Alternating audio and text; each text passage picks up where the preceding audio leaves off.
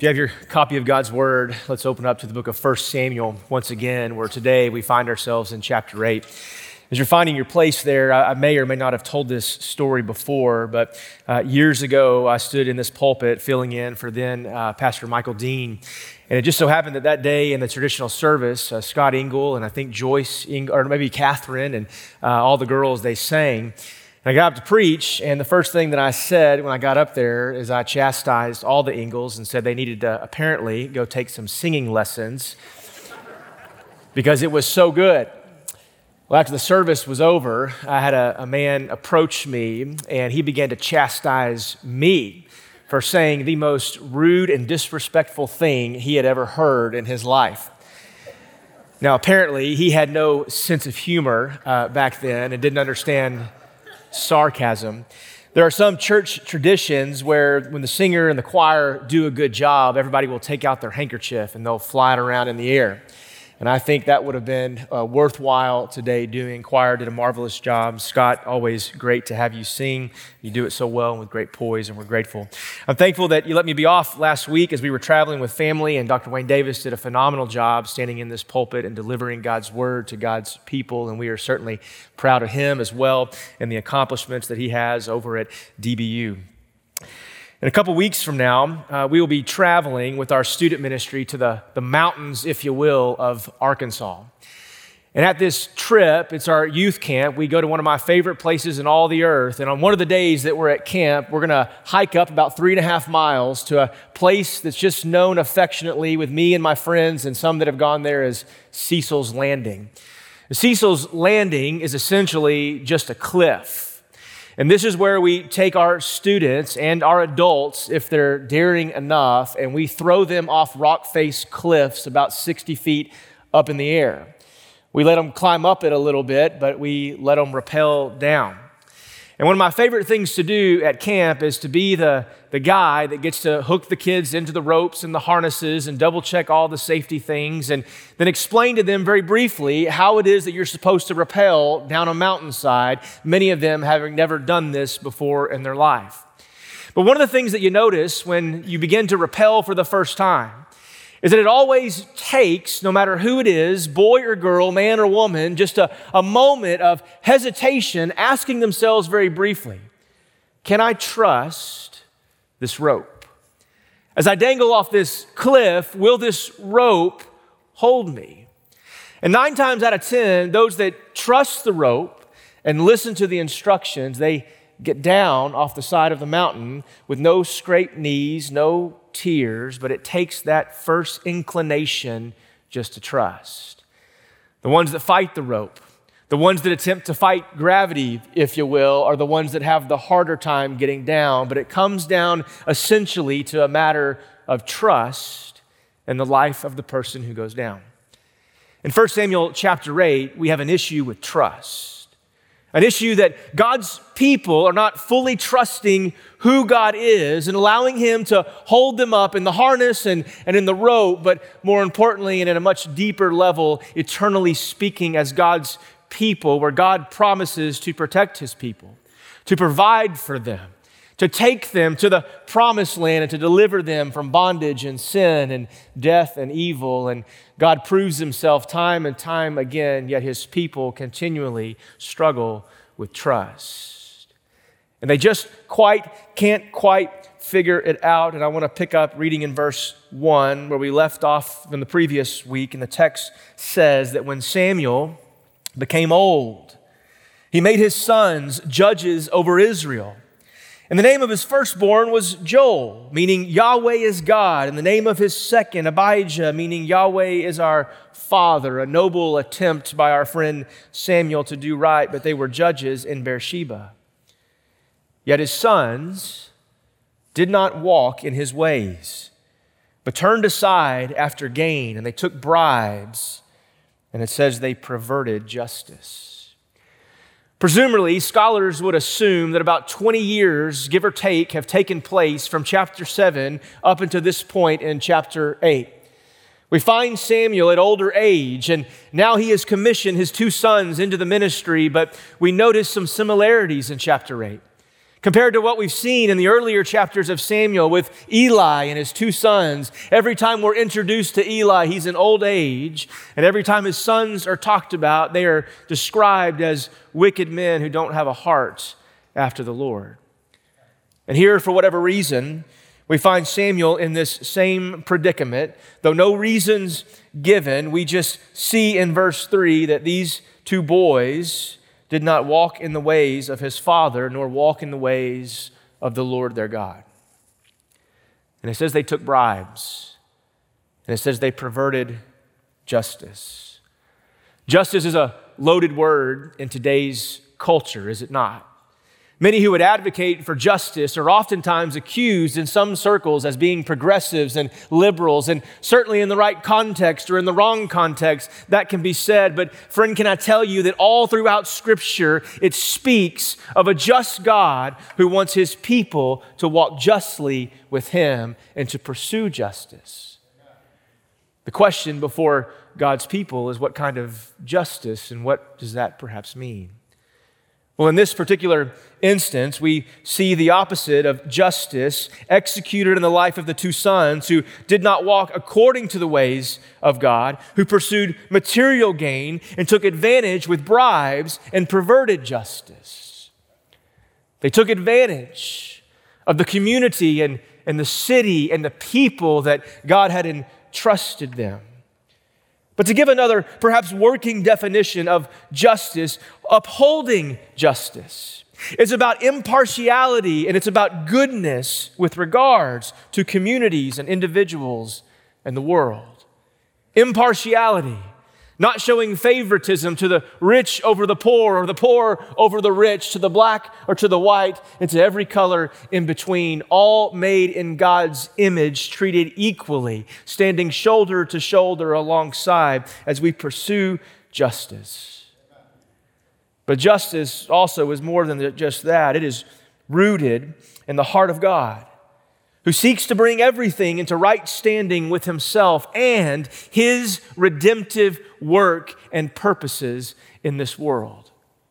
The ultimate avenue in which we speak about justice is through salvation, coming to, to be reconciled to a just and holy and righteous God. And so we preach and we proclaim as we take care and as we provide and as we raise and as we lift other people up. We embody the gospel that God gives us. Yet they took bribes and they perverted this justice.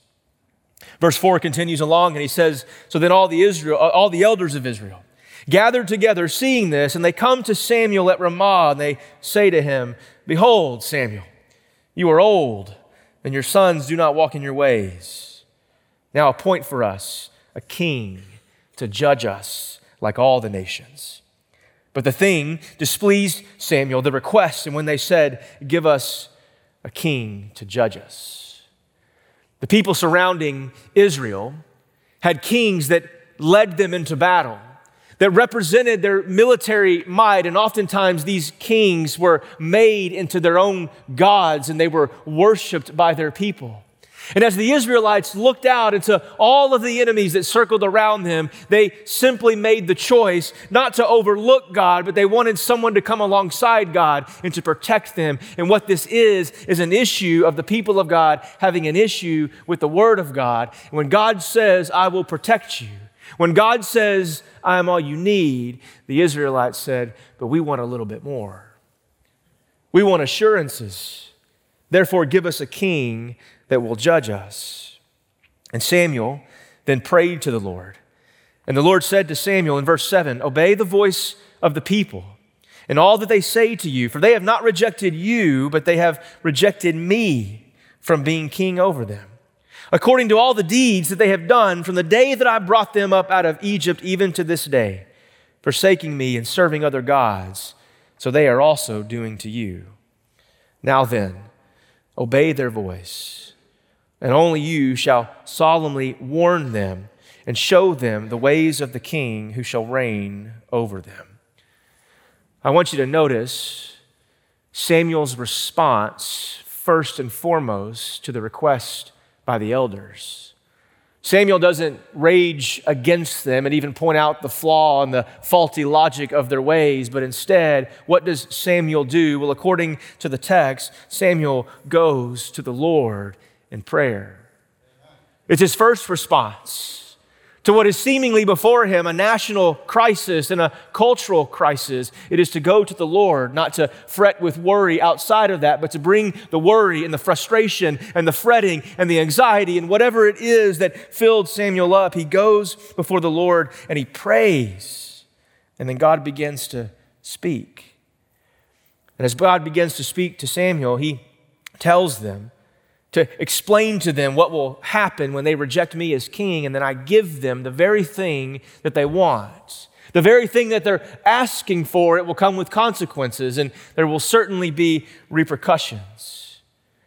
I think this teaches us, as God's people, by way of principle, two very profound things.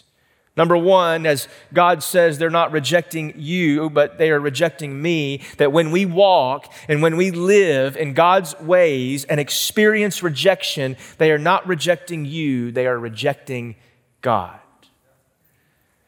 When you share your faith with someone far from God, and you are faithful to the scriptures and rightly identifying the need of Christ in, in their life and, and that they should repent and trust by faith Christ as Savior. When they reject you, and they will reject you when you evangelize and you share, they're not rejecting you, they're rejecting God. When you live faithfully before a watching world, and you are obedient to the scriptures and the word of God, when, when the world and the culture condemns you and rejects you, they are not condemning you and rejecting you, but rather condemning God and rejecting God. And so it ought to give us all the confidence in the world to be obedient to what God has called us to do and understand that the rejection that we face, oftentimes as Christians and believers, is not because of us, but rather because of God and being on mission with Him. But, friend, we must make sure that when we are rejected, in many ways and for whatever reason, we must make sure that first and foremost we have the right message, but secondly, we must make sure that we have the right tone too many times I see well meaning Christians divorce tone and how they say things with what they are saying. And the message of the gospel is always this there are certainly levels of tone, and, and tone changes, and the persuasiveness that Paul implores the church in 1 Corinthians to be persuaders of the gospel. We must make sure that our tone and the truth that we proclaim are just opposite sides of the same coin. Our tone today, it matters more than ever before. Not compromising the truth of God's word, but understanding that how we say things matters. But number two, what we learn from these first just few verses when you demand a substitute for God, He will often allow you to experience worldly and unbelieving rule. Whether that comes in the form of government or whether that comes in the form of the sin that God allows and, and that you persist in, God will allow you to experience the devastation of those actions. He will allow you to experience the separation from Himself and from God's people and from His Word. When you demand a substitute or an idol, He will often let you experience it, and often to the detriment of our soul and our spirit. But what I want you to see in verse 10 is Samuel really begins to warn the people of God. As you look at verses 10 through 18, one of the things that's striking in these verses is this idea and this paradigm of taking and serving. One of the things you'll see in verses 10 through 18 is this repetition of words that the author is doing. Uh, this king will only take, and he will take more, and he will take a little bit more, and then he will take much more. Listen to these words from the Lord, verse 10. So Samuel told all the words of the Lord to the people who were asking for a king from him. And he said, These will be the ways of the king. He will reign over you, and he is going to take your sons and appoint them to his chariots to be his horsemen and to run before his chariots. And he will appoint for himself commanders of thousands of commanders, of fifties, and some to plow his ground and to reap his harvest and to make his implements of war and the equipment of his chariots. He will take your daughters to be perfumers and cooks and bakers. He will take the best of your fields and vineyards and olive orchards and give them to his servants. He will take the tenth of your grain and of your vineyards and give it to his officers and to his servants. He will take your male servants and female servants and the best of your young men and your donkeys, and he will put them to his work. He will take a tenth of your flocks, and you will be his slaves. And in that day, you will cry out because of your king, whom you have chosen for yourselves. But the Lord will not answer you in that day.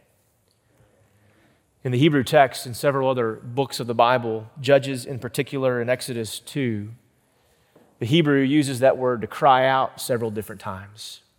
But when it uses it every other time in the Old Testament, it uses it to explain and describe the anguish of the enemy of the people of God. That when they are defeated by God, that there is anguish and there is utter humiliation because they oppose the one true God. And yet, in this moment, God foretells that in that day you will cry out, same Hebrew verb and tense and everything. He says, You will feel humiliated. You will experience the anguish in the same way that your enemies experienced the anguish before me. You will cry out because of this king that you want, but I will not answer you. This word take that exists here is also analogous to not just a king taking from his people, but is this not what sin does to us? All sin does before God's people is it takes, and it robs, and it destroys. Sin is the thing that will steal joy from us. It is a thing that, though momentary could be momentarily could be pleasurable, it takes away our peace and it offers instead a troubled spirit. It takes away fellowship, both from God and the people that we have sinned against, often in our homes, often in our deepest relationships. Sin is all about what I want, and it takes, and it replaces God. I remember many years in Sunday school, someone just simply said, All I need to know about sin is contained in the middle letter of that three letter word I. I, I, I, I. This is essentially what boils down to why we sin, because we believe oftentimes that we know best, and, or we believe perhaps that we would get away with it. And so we sin. But one of the things that we must recognize about sin in and of itself, though it takes sin's wickedness, begins not with the immorality of the act, but rather with the heart behind the act. It's not so much the act. We can diagnose the act and we can see the act, but the better question, the deeper question, is what prones our heart to wander away from the things of God and I think it goes back to that letter I. Because I want what I want and when I want it. Oftentimes, when we sin and it takes from us, we can do one of several things. One, we can blame the idol itself. In other words, take no responsibility for our actions and what we did and, and, why we did it, and blame everything else but the actual thing that we are responsible. But number two, we can also blame ourselves to the point where we simply try to labor to fix it. And we get into this process of sin management and trying to manage our sins. And all the while, those sins come back in different forms and, and in different means. But we can blame ourselves, we can blame the idol, but we can also blame the world. We can choose to be cynical people because of our circumstances, as Bill prayed earlier. That we can be victims and perpetually remain in that state, and we can blame the world. Or perhaps a better way is to preach and proclaim the truth to yourself that you were created for another world. Friend, I don't need to remind you today that this world It's not your home.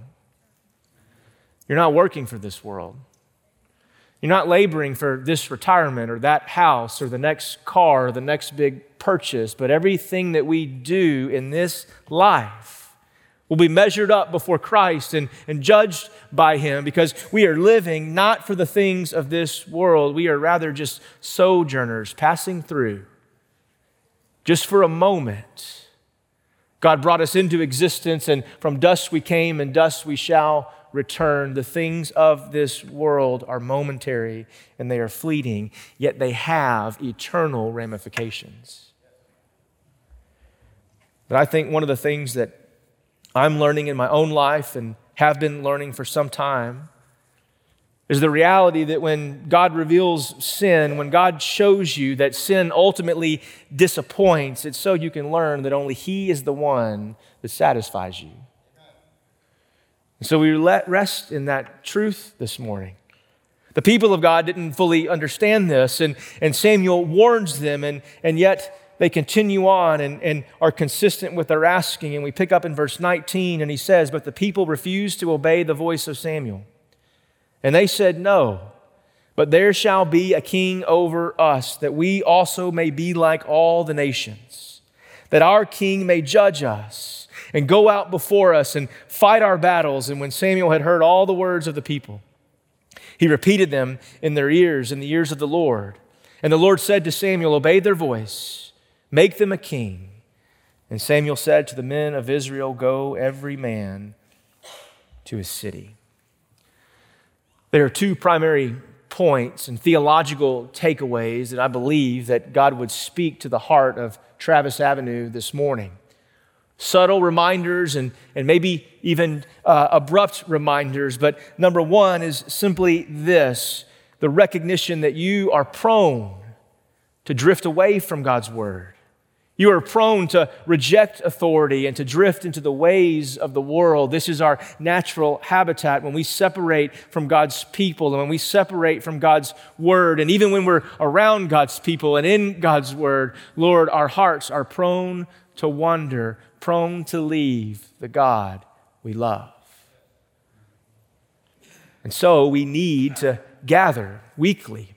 We need to study daily. We need to submit as often as we can to the authority of God's word as He speaks it over into our lives and allow our lives to be changed by this. Because if we don't, what ends up happening to people that don't recognize those things, theology becomes more about therapy for the mind and therapy for the heart.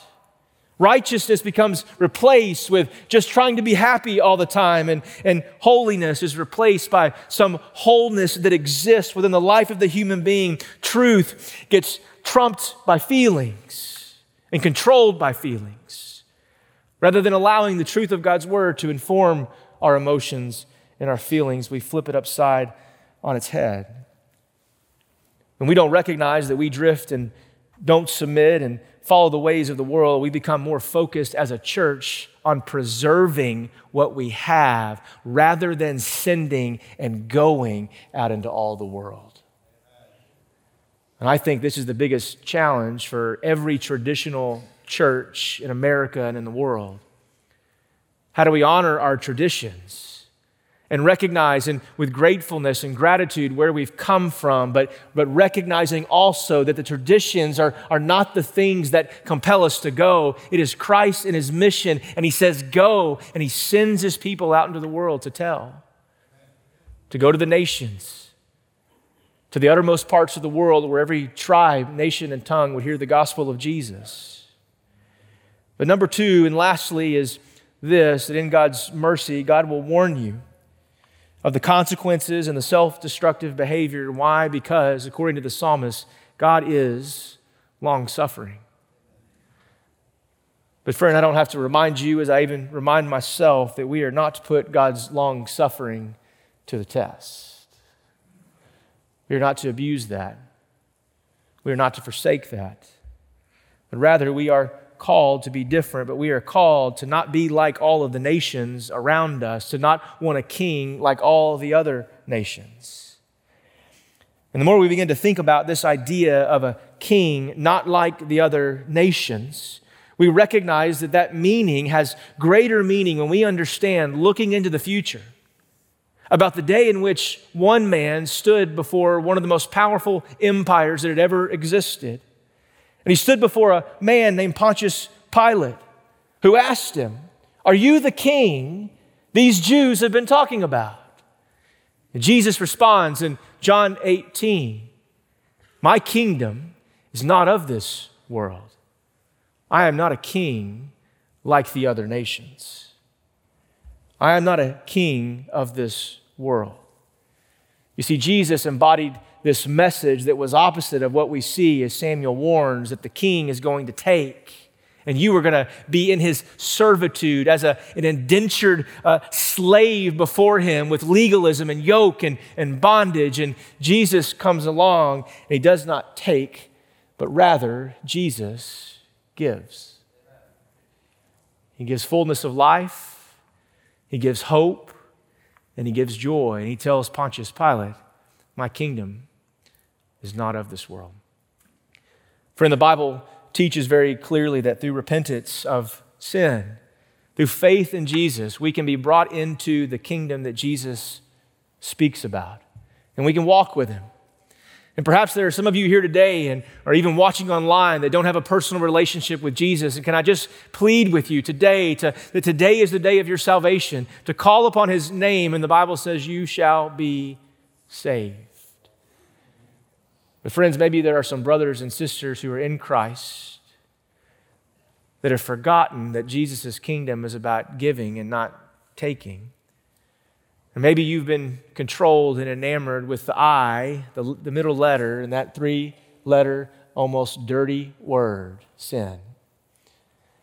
And you've been consumed with perhaps your own kingdom or a kingdom that is not representative of the kingdom that we see Jesus speak about in his word. And friends, can I just gently and lovingly, as your pastor and as your friend, call you to a place where you would receive as well the forgiveness of Jesus through the power of the Holy Spirit.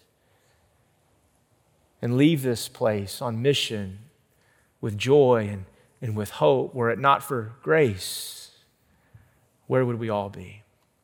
Would you pray with me? Father in heaven, we thank you for the good news of the gospel of Jesus. We thank you that you, Father, are not like any earthly king that you are a God who gives and gives abundantly and generously with kindness. You're a God who gives patience.